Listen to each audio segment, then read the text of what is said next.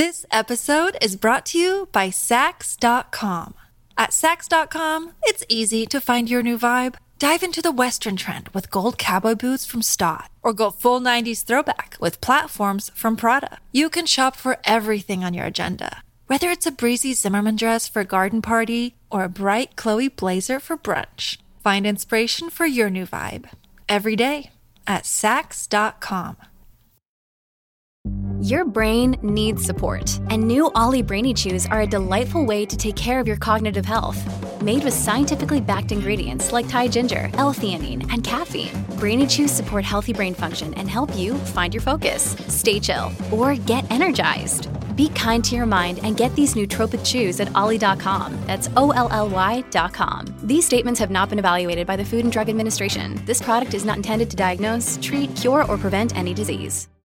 Many of us have those stubborn pounds that seem impossible to lose, no matter how good we eat or how hard we work out. My solution is PlushCare. PlushCare is a leading telehealth provider with doctors who are there for you day and night to partner with you in your weight loss journey. They can prescribe FDA-approved weight loss medications like Wegovy and Zepbound for those who qualify. Plus, they accept most insurance plans. To get started, visit plushcare.com/weightloss. That's plushcare.com/weightloss.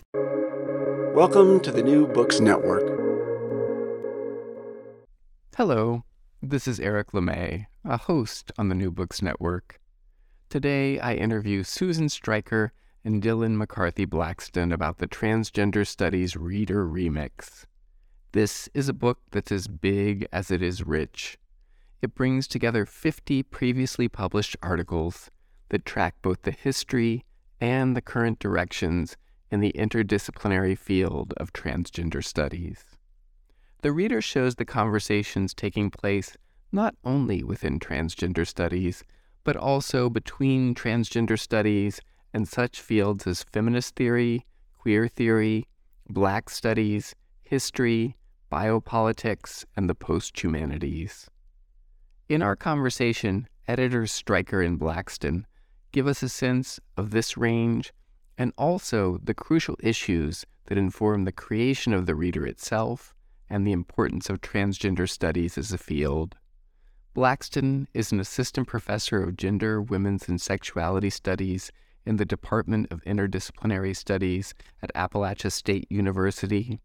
Stryker is Professor Emerita of Gender and Women's Studies at the University of Arizona, founding co-editor of TSQ, Transgender Studies Quarterly, founding co-editor of Duke University Press's ASTERISK book series, and co-editor of Routledge's two previous Transgender Studies readers. And here is our conversation. Dylan McCarthy Blackston and Susan Stryker, welcome to the New Books Network. Thank you. Great to be here. Thanks for having us. I'm very glad you're here. And you all have put together the third edition of the Transgender Studies Reader, which is now, I think, the Remix Reader, which is a considerable physical object. I have it right here in front of me.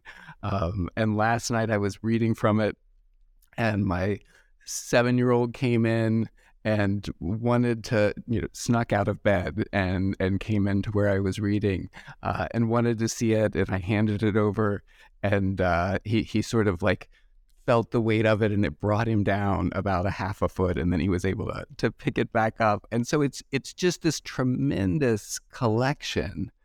And I'm wondering, as we start off, maybe Dylan, you could start us off to tell us just about the nature of this book, and what purpose you see it serving. It's a big question to start off with, but I'm aware that some of our readers won't even be familiar with the field of transgender studies.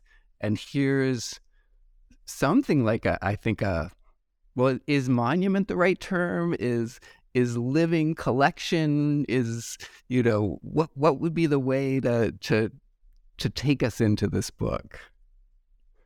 Yeah, thanks for the question. And I have an 8-year-old who has a copy of their very own. So similarly impressed by the size when I got my copies in the mail. I would say, this text started out, you know, Susan had been in contact with an editor at Routledge, and started out, the idea was sort of a greatest hits from the first two volumes. So this is actually the sort of second edition, the first volume of the second edition. And the sort of two-volume first edition that respectively came out in 2006 and 2013 were kind of served very different purposes, and as does this one. I think the original plan for this was this greatest hits idea. And then as we started kind of working on it, and greatest hits meaning let's pull from the first and second volume, let's think about the kind of most cited or most formative or best connected essays from those two volumes and make this remix version. And then as we started working on it, we were like, you know, but what about this newer essay, or what about this essay that was cited in so many of these pieces that haven't been in those first two, that just aren't present in those first two volumes? And so we kind of got this idea that, you know, let's think of this more as a textbook collection, you know. The first volume, you know, did a lot of historical work. And of course, Susan's been a co-editor on all three of these. And so I should let her speak more to the kind of trajectory of how those came about, as it feels like it needs to be discussed. But, you know, that was sort of the first one was sort of a way of thinking about, like, what is the history? How did we get to where we are now? How has this field evolved in the past 15, 20 years at that point in 2006? But also, what are some of these historical sexological texts and anti-trans texts, quite frankly, that need to be included to situate us? The second one is sort of looking at, well, in the past, you know, 7-8 years, what is the timestamp document of the most emergent, the current work in trans studies that's coming out right now? And with this third one, it was sort of like, all right, how do our greatest hits just might not work in the same way. Maybe instead we can think about pulling some of the most cited essays from those first two volumes, but also thinking about where's the field at now? So pulling in some new essays as well, but also some work and, you know, that would help to contextualize a lot of this, right? A lot of the newer work and a lot of the older stuff as well, right? Like some of the recent scholarship in the field, we realized, hey, we need to include some touchstone essays from adjacent fields, right? Like Black feminist studies, Indigenous studies, post-colonial studies, Chicana feminism. Because while those aren't trans studies essays, they're crucially foundational to some of the work emerging in trans studies today. And so that was kind of how this remix idea took shape, is what are some of the currents, the histories, the movements that are shaping the field right now, and how are they dependent on, but also kind of emergent from both trans studies and adjacent fields. That's very helpful. Yeah. So, Dylan, that was a great summary. It's like I second everything that you said. And yeah, so just to follow up on your invitation to talk some about the previous two volumes, the first one, as you mentioned, came out in 2006. I co-edited that with my colleague in the UK, Stephen Whittle. And a lot of that work was really taking into consideration the way that trans studies was imagining itself kind of at the moment of its emergence in the academy in the early 1990s. And, you know, I find it really ironic today that if you listen to a lot of the right-wing, you know, anti-trans stuff that's going on in the public sphere, people want to talk about is like, oh, like trans, nobody's ever heard of this before. It's never happened. So right now it's like, it's just a bunch of liberal snowflake kids listening to their woke professors at, you know, elite colleges on the coast. And they're just totally making this up, but the emperor has no clothes. And you know, what, I mean, that's just completely wrong. It's ignorant. It's somewhere between ignorant and deliberately misinforming, because part of what I've documented in this work is how for about 30 years at this point in universities, it's like there has been a really well, articulated field of transgender studies that studies how in society, gender has been variable. It's like, it's a thing, you can know about it. And that there has been for about 30 years, trans people themselves who are talking about their own experience, bringing their personal knowledge to bear on academic debates. It's like people who are formally trained in different disciplines, whether that's, literary studies or social sciences or policy or what have you, who are bringing a trans perspective to bear on social understandings of trans issues. And that's really what that first volume of the Trans Studies Reader tried to document. This is the conversation that was going on as the field is emerging and taking shape. But it was such a rapidly evolving field, that the debates that were coming out in the 1990s by the aughts, they seemed kind of old school. There was a second generation of scholarship that had come out in the field, and that's what my colleague Aaron Azura and I tried to document, and kind of like in some ways, excuse me, kind of what to me now looks in retrospect like sort of the peak of trans activism in the teens and the early teens, just before this current wave of anti-trans legislation and rhetoric really starts taking off. So we were documenting that moment in the intellectual history of thinking about trans issues. And then now Dylan and I have done the third volume, as he was suggesting, which is not so much a third volume as it is a revisiting of the previous two and mixing additional content in, some new, some old, to give a snapshot of where the field is now. And I think what's changed the most is that I think the more we have studied kind of what's at stake in trans issues, the clearer it becomes, at least to me, that what's at stake is a much deeper cultural idea, ideology, call it what you will, about how it is that we understand the basis for assigning people to personhood categories. Like, what are the rules that like make a man and a woman a woman? And that those usually unarticulated, unvoiced assumptions have a lot to do with a belief that says that the biological specificity of our bodies, like what your reproductive capacity is and whatnot, is something that kind of binds you permanently into an unalterable social category. It's like that there is a rule about using biology to assign people to personhood categories.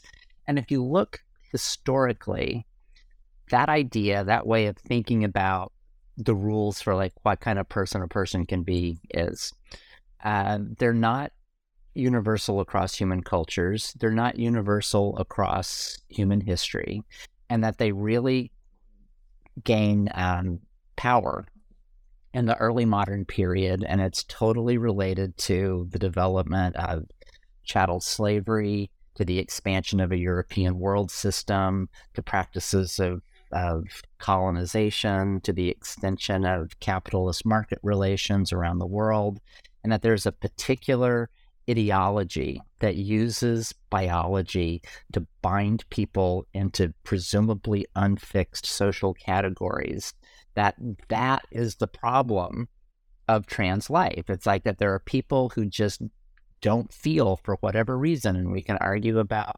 ideology, we can argue about why, but the simple fact of the matter is that there are people who just develop a different sense of gendered self than most other people do, and that the reason that is a problem is because it contradicts this biologistic ideology that is in fact one of the legacies of the modern European world system.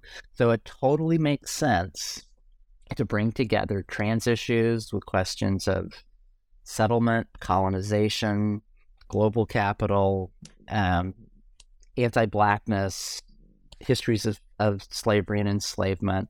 It's all part of one great big hairball that we call the modern world. Thank you for that final metaphor. Thank you for that answer, Susan. That's tremendously helpful, and I think gives us the long arc of history into which these readers have intervened. I am curious. I think I myself am closer to Susan's age than Dylan's age. And so I'm wondering for you, Dylan, as you entered the academy, did you find transgender studies already existed and you had a field of knowledge in which to engage that had already been established? I'm just curious what that experience might have been like as opposed to what Susan was talking about, in which she was engaged literally in founding and documenting a field of knowledge and giving it a space in the academy. One of the things we talked about exploring in this interview was the generational difference, and that would strike me as one.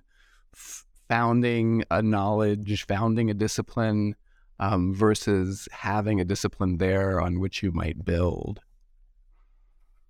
Yeah, I think there's something about, Susan and colleagues of that era wrote created a blueprint, and then we're adding to the house. We're sort of here's the extra bathroom. Here's how we can understand this. But when I came into, so my undergrad was in 2001 when I started my undergrad, and so I think there were certainly a nascent field of trans studies.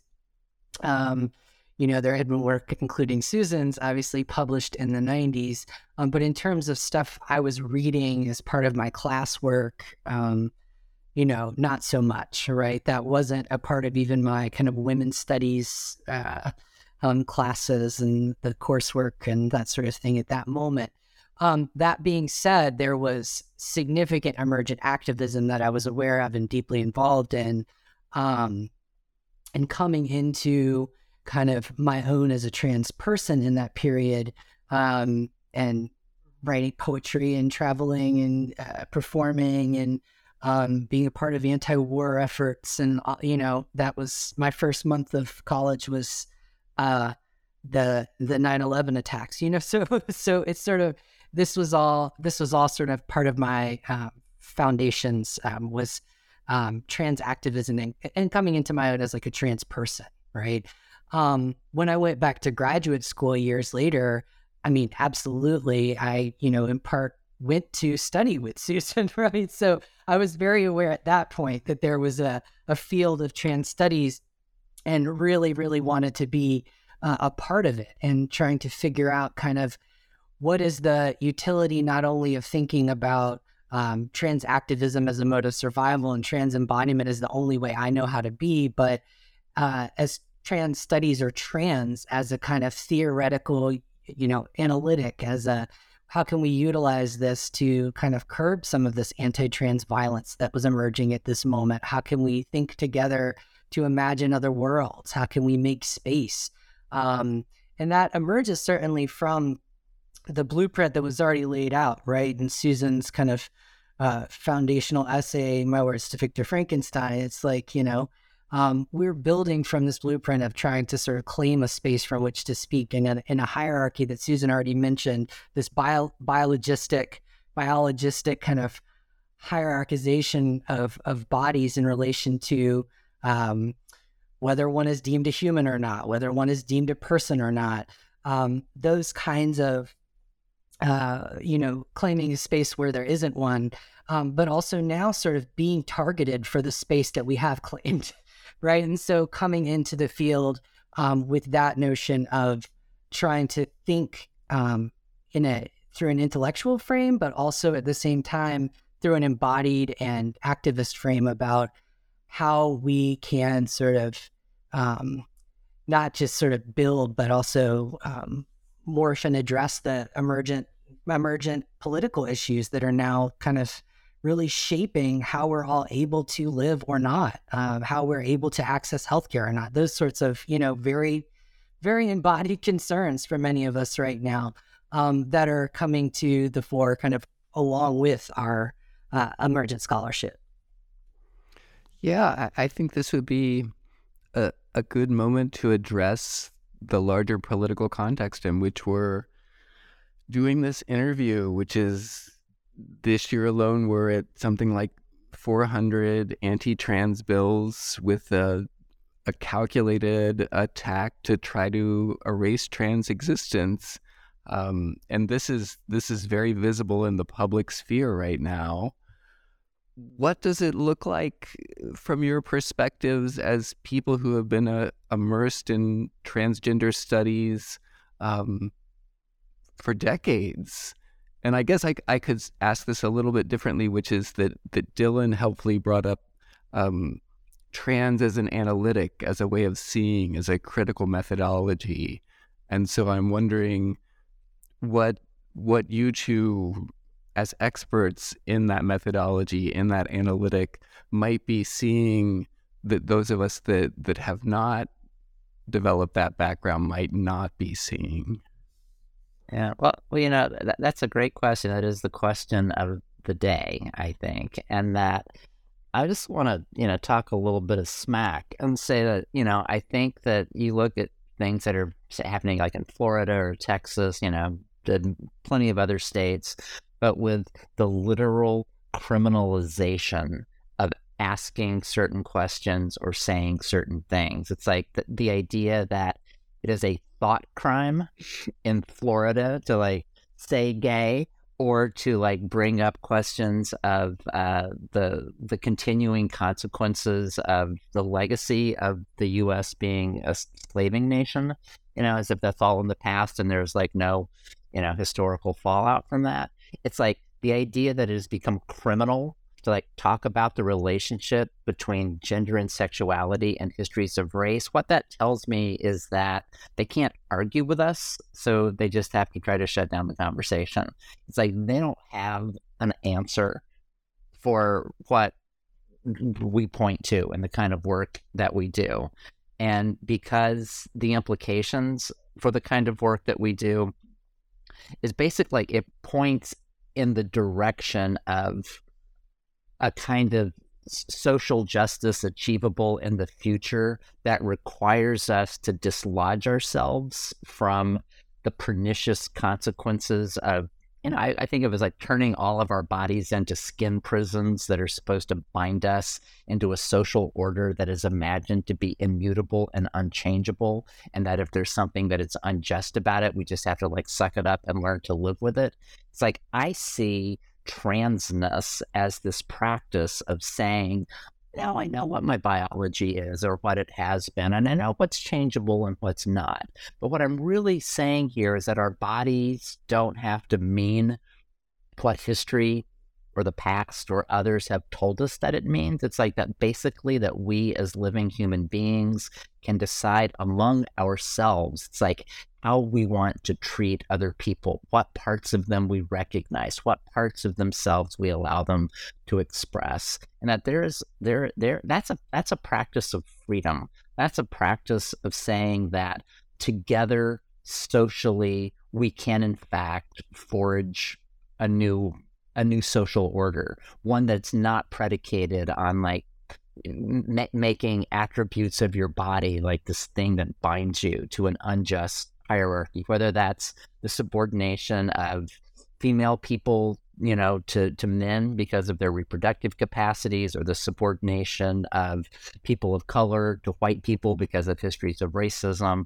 It's to say that you can change the meaning of your body. It's that's powerful.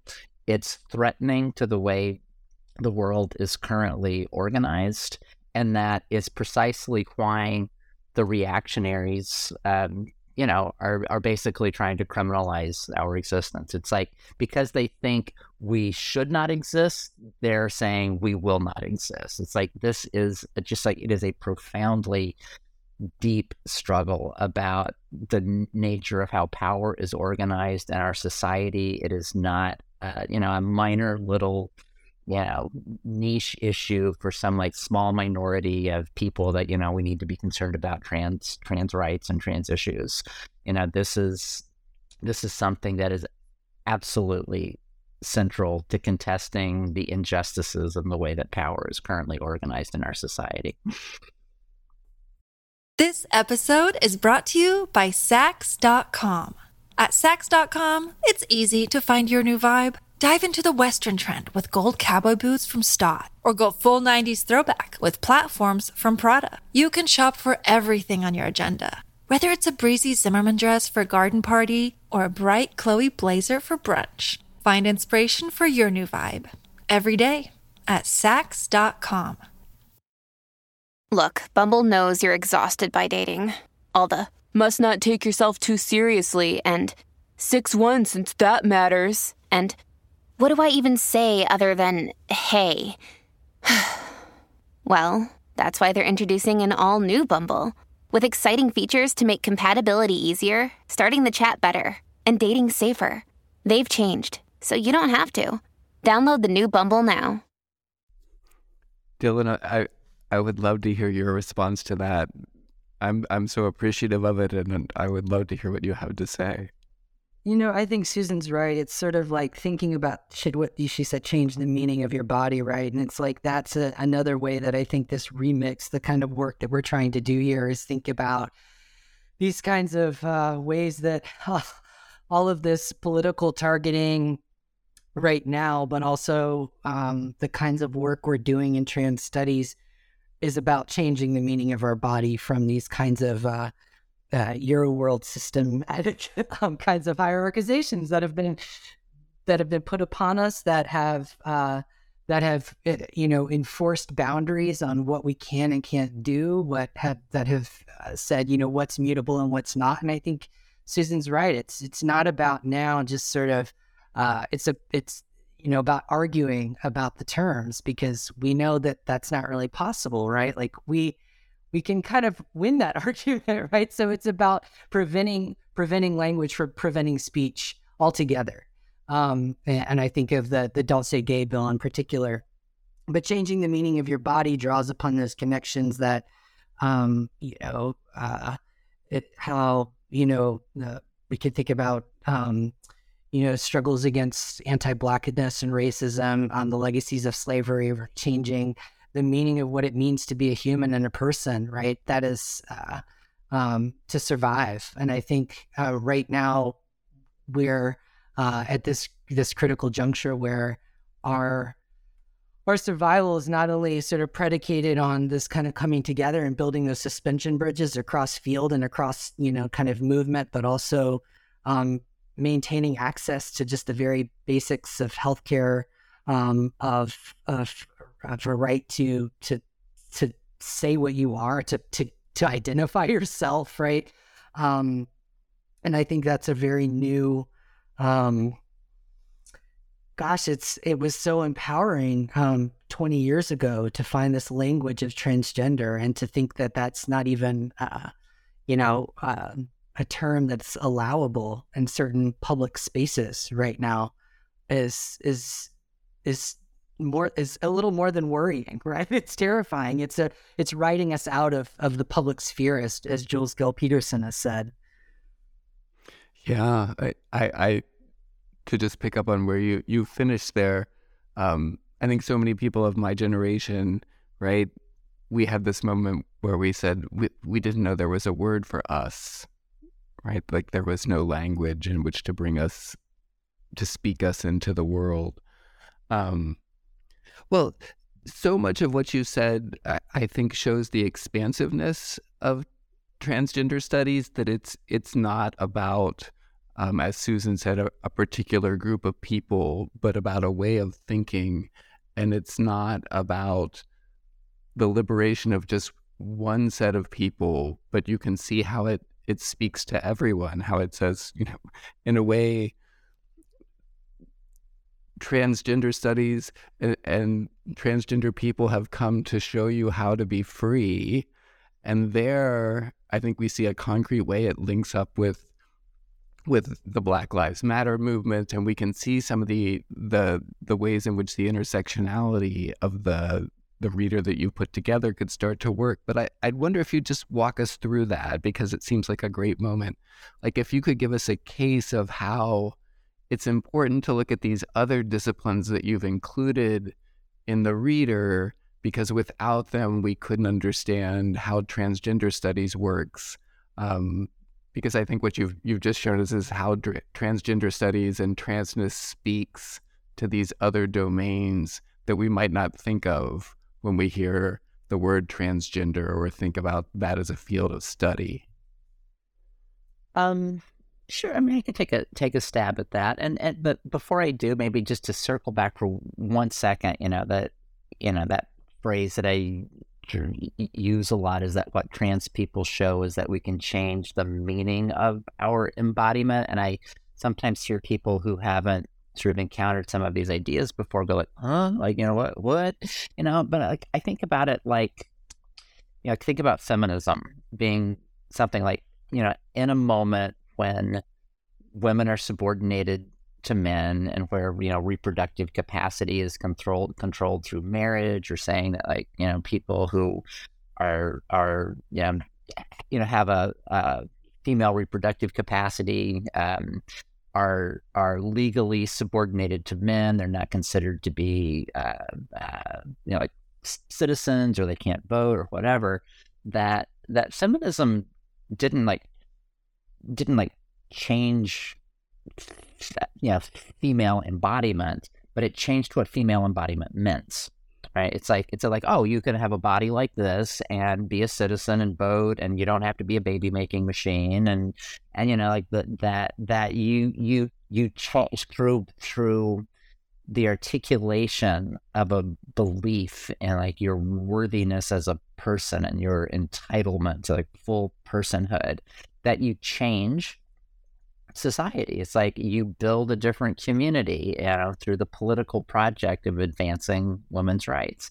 It's like, I see that as a trans practice. It is a moving across this socially given boundaries that are put around our bodies. It's like you move across those boundaries, you are transiting that boundary. And that it's like, I don't want to think of transness as something that's just a property of transgender people, because I think when you think about it that way, it's like the audience that you're speaking to often goes like, oh, you're just like breaking my mind somehow. It's like, how can a man be a woman or a woman be a man? Because you've got this biology, not that biology, and that to not think of it that way, but to think of moving across the socially given boundaries that are put on the meanings of our biological bodies. It's like, that is the practice of transing.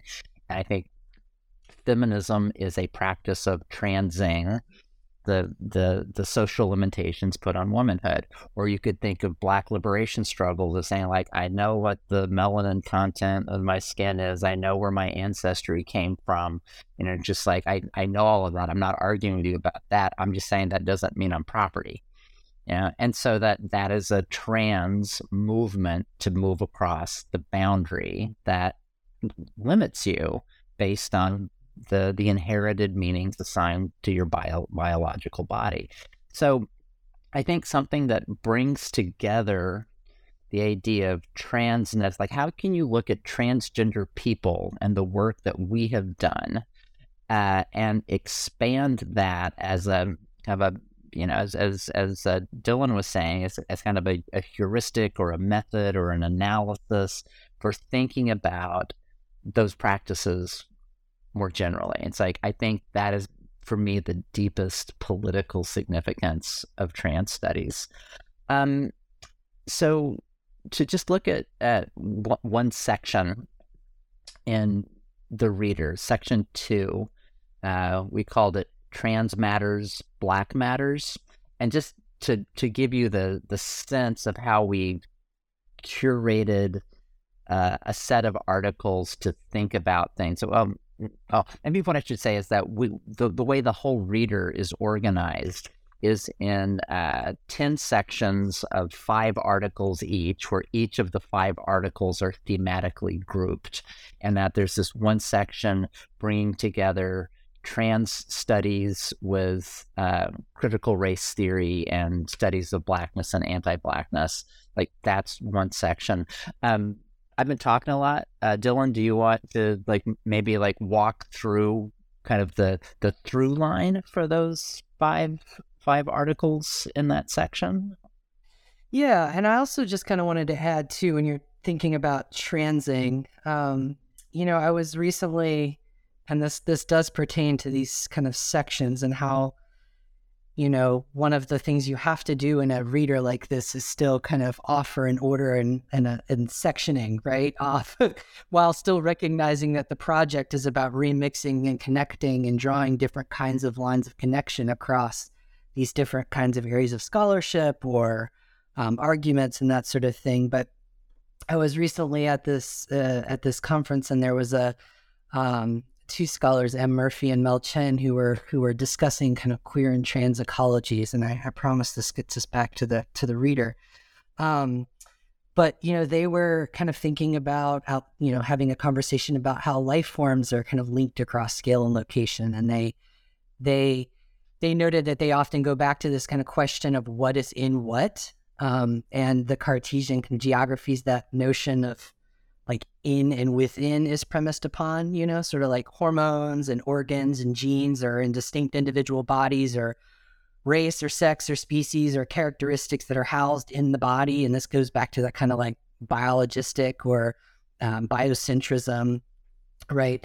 And then another scholar, Abe Weil, kind of built on that. And he kind of discussed how, those who are not kind of legible through the binary terms of race and gender are often asked a slightly different question than what is in what, and that question is, what are you, right? Like boy or girl, black or white, from here, from elsewhere, that kind of thing. And I think a lot about that in relation to transing and trans studies is just this kind of non-binary thinking more broadly, if that makes sense. And so I think drawing from kind of expanding, Susan used the what did feminism do, right? It did change female embodiment. It changed the expansiveness of what a woman can be and do in the world. And I think that's a big part of what trans studies is sort of working to do, right? It's not just about trans bodies, right? Trans people, but also about how can we sort of change what we can all do, remake this entire system, this entire hierarchy, and these sorts of gender, sex, race, and so forth binaries. So I think it's a kind of mode of non-binary thinking, which does kind of lead me back to looking at kind of the way we laid out the reader itself. We kind of followed the same 50 chapter kind of structure that the previous volume followed, and it's ordered into kind of 10 sections of 5 chapters each, just like that the second volume was. And we, thinking about kind of piecing this together, I think, I'm not going to go through every single section. Maybe Susan can jump in and help me with that a little bit. But section 1, we start with, Sandy Stone's The Empire Strikes Back, a post-transsexual manifesto, which is a foundational early piece thinking about this kind of separation that she's trying to make from the kind of limitations of medical the kind of limitations of the transsexual as it's defined through the kind of medical non-trans sphere, right? Expanding beyond that, thinking about transness as a genre, as a mode of sort of expanding the possibilities of what a transsexual can be, how we can change the meaning of our bodies. Maybe just to jump in very quickly there, it's like the thing I love about that post-transsexual manifesto is that Sandy is somebody who is 25 years older than me. And that, she, I think of her as like one of my elders, and that, she was somebody who came up through the, the gender identity clinics back in the 1960s and 70s.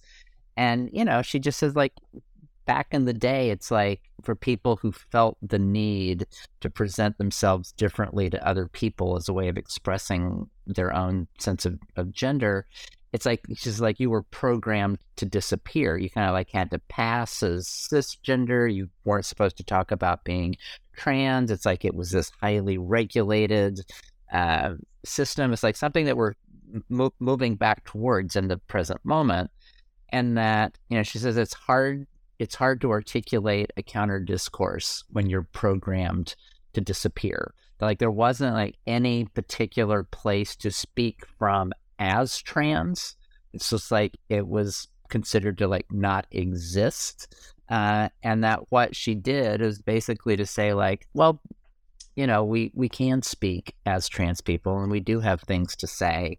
And when we do that, it just elaborates this new world of possibilities.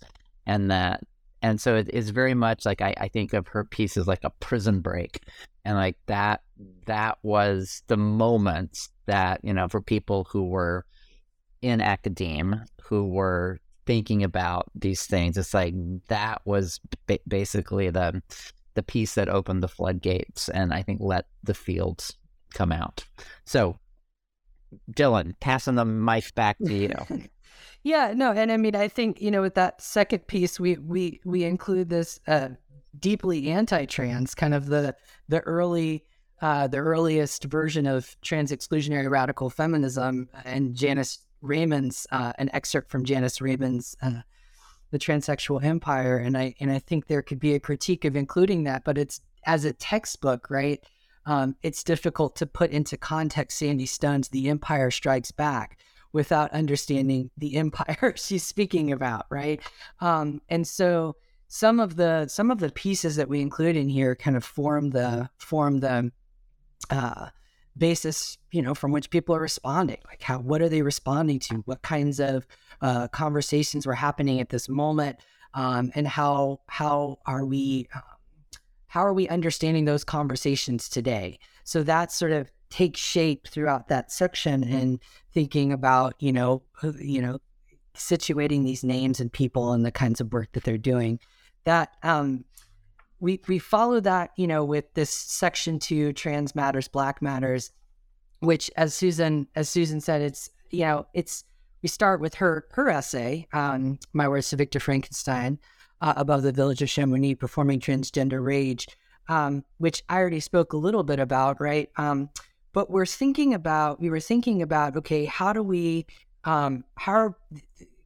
Marquise Bey, who has the second essay in that section, is really drawing together, right, the transness of blackness, the blackness of transness. And so looking at that kind of section, we wanted to put Susan's kind of foundational essay in conversation with kind of recent Black trans studies or trans of color critique, to kind of really think about expulsion from the community of humans, right?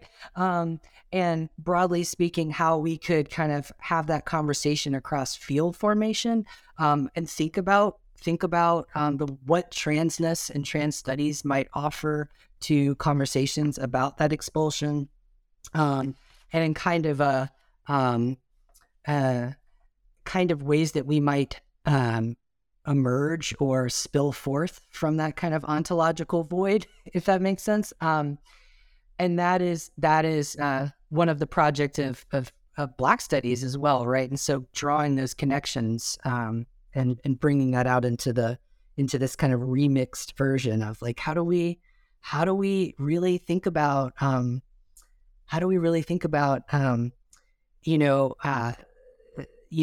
an essay as foundational to Black feminist thought as Hortense Spillers, Mama's Babies, Papa's Maybe, in connection with Stryker's foundational trans studies work. And it's not to sort of flatten, right, or reduce the kind of experiential and embodied difference that is very present, but rather to kind of build these I think I look at them as like little suspension bridges. Like, how do we think about trans as this as a framework, as a analytic to build these little suspension bridges like that enable connection across, but also like bend and flex to maintain stability. You know what I mean? Like to not flatten, but to connect and bend and move and shift as scholarship and different modes of embodiment emerge. So, yeah. Yeah. And so, yeah. So, yes. Yeah. Totally second all of those emotions. And just to, you know, sort of chime in with my perspective on it. So, like, like that first section that we start with Sandy's piece, you know, it's called Trans/Feminisms. And it really is about the way that trans issues engage with feminist scholarship, and some feminist scholarship is trans hostile and others is trans affirming. And, you know, how do you like think trans issues in a feminist fashion? And then the second one, the trans matters, black matters, it's like it's trying to bring trans issues into dialogue with critical black studies. And the you know, as you were mentioning there, it's like one of the things in my piece, which is, you know, uses the idea of the Frankenstein monster as a way of emblematizing the embodied location of trans people as people who have surgically altered bodies, you know, often. I was writing specifically as a transsexual, and the ways that the mode of your embodiment puts you in the position of being considered less than human. And I and then but yet it's like it's a space that you can speak from and live from and have a completely viable life from, even if other people think that it's monstrous somehow. And so I was imagining what I was doing was I was answering Sandy Stone's call. You know, it's like she calls in Post Transsexual Manifesto for, you know, people to speak as trans. And I was going to like, okay, here's, you know, I'm going to do that. And I did it. But then some of the ideas that were articulated in my piece, it's like it really was not so much about a relationship to feminism, which is where I understood some of where Sandy was coming from, but that it was a question about what constitutes the human itself, and what's the relationship of the human to questions of technology, and like what does it feel like to be cast outside of human community, and yet, you know, you can from that place of abjection actually live, and you can like bring a critique to the existing social order that has cast you out of it. And so much of that resonated with things that I had read in Black feminisms. And so like we were pointing, what we were grouping my piece with was those places in the Black feminist tradition that address some very similar issues. And as Dylan was just saying, one of the metaphors that I used in that piece was about how, you know, like we all come from the same cosmic mother, if you want to think about it that way. It's like the universe is like spit us out into all of our particular forms, and that it's just like there is no intrinsic reason like why some forms of life are better than others, and that, you know, that we all emerge from the same animating darkness. And so to compare that way of thinking in trans studies with how it's emerged in Black feminisms, it's like that seemed a really powerful move for bringing together two disparate bodies of knowledge. And then one of the pieces that we wind up including in that section is actually from a theoretical particle physicist who like is writing about like actually using quantum field theory to say, well, this idea of a universe that is somehow lively, that just like is constantly arranging and rearranging itself, dancing back and forth across the actual and the virtual, materializing itself in all of these different ways. It's like that these seemingly poetic ways of thinking about life emerging from a darkness. It's like it totally lines up with the best that, you know, contemporary Western science has to say about what is the ultimate nature of the material reality that we live in. So, you know, that's just sort of an example of the way we're trying to thread through a related set of articles some insight that is central to the practice of trans studies. And then, you know, the other sections in the reader, it's like there's one section on coloniality and the relationship of gender concepts to practices of colonization. There's a section on relationship of trans studies and queer studies. There's a section on relationship of trans studies to histories of sexology and psychiatry and you know, forensics. You know, anyway, so like, yeah, you know, ways that trans issues bring into sharp focus ideas about bodily regulation, surveillance, as you were just saying. Another section looks at questions of history and how notions of gender have changed over time and have, in some circumstances, been like wildly different than what we assume today in the present to be just completely natural and biological and given. It's just like, no, actually that's a historically contingent social arrangement, and you can just show that it's like gender was different in the past than it is now. So it's got, each section tackles a different problematic. Yeah. Thank you. I'm so glad that we, in taking that arc, hit on your essay, Susan, because I just love that essay. And so I'm just going to take 30 seconds to thank you publicly for it. And also, I think one of the things it's beautiful. It's so smart, and, you know, it's about transgender rage, and you experience that in it. But it's also so tender and beautiful, and, you know, in a piece that's about what it means to be human and who can be human, just the sense of a tender humanity at the center of it in the birth scene is just amazing. And so thank you for that piece.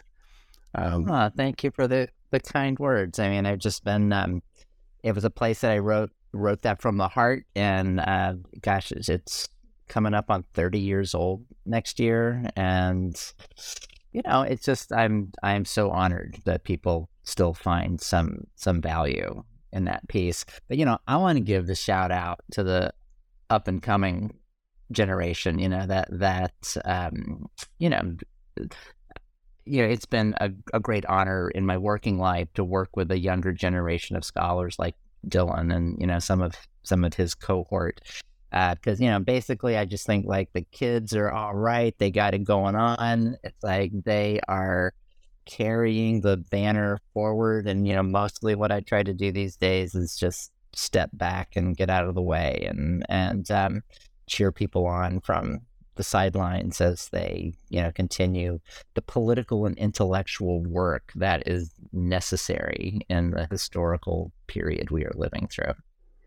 Well, I am mindful of the time, so maybe as a last question, I think all three of us teach students who are having their first year of college in 2023. And Dylan, he was talking about being an undergraduate and starting in 2001. And so, you know, with it comes out clear in the reader that speculation is a part of transgender studies. So as you speculate about what a transgender reader might contain in whatever version, you know, it looks a decade from now, what do you speculate might be in that? What might that future start to look like? Goodness. So speculate about 10 years from now what a reader might look like. I think, what I think this text does, what each of these volumes has done, has been just so dramatically different. And looking at this as a textbook as really a starting place, another starting place. The first two volumes offered their own starting places, right? From which to build and shape the field. I think this one, hopefully kind of in pulling in these adjacent, these works from adjacent fields and bodies of thought, hopefully kind of, I don't know, creates a little different kind of web. And I think increasingly those kinds of webs are going to be absolutely critical to our material survival, right? At this end of this age we call the Anthropocene or whatever, right? So, and as trans people are increasingly targeted politically, socially. So I would think that in 10 years, we're going to be, I think it's going to be not just a kind of flattening of fields, but I do think there's going to have to necessarily be some of the emergent trends of color scholarship, and connecting really deeply for our survival in ways that I don't think have happened on a broad scale. And I think trans studies is going to play a big role in that. So I think a reader might take shape. Maybe it won't be a, transgender studies reader. It'll be some other title. I think it will be more about drawing these connections across fields, because I think so much more of our work is going to have to necessarily respond to these cross currents, political cross currents that are emerging right now. I think between access to healthcare and abortion access, right? Like access to trans affirming healthcare, gender affirming healthcare, and abortion access. That's going to be, I think that's a really important conversation that's emerging right now. So I think there will be more of that sort of tied into some future reader, something like that, but it's hard to say. It's what I'm doing, what scholars who are coming up now are doing is really, it's in motion. So it's a little difficult to say what it'll look like. I don't know that, Susan, if you could say in 2012, 2013, when you and Aaron were developing that second volume, what this would have looked like, 10 years later, I don't know. No, I couldn't have said.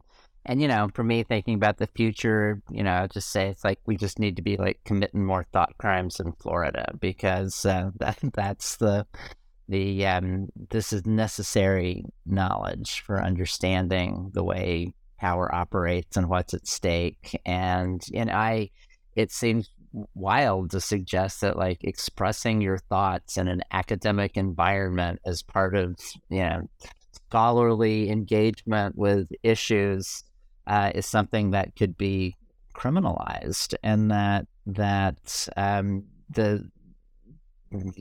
idea of having the ability to write something or think something or say something or teach something could be taken away from you. It just makes you realize that, but I think before we can think about what, the next iteration of whatever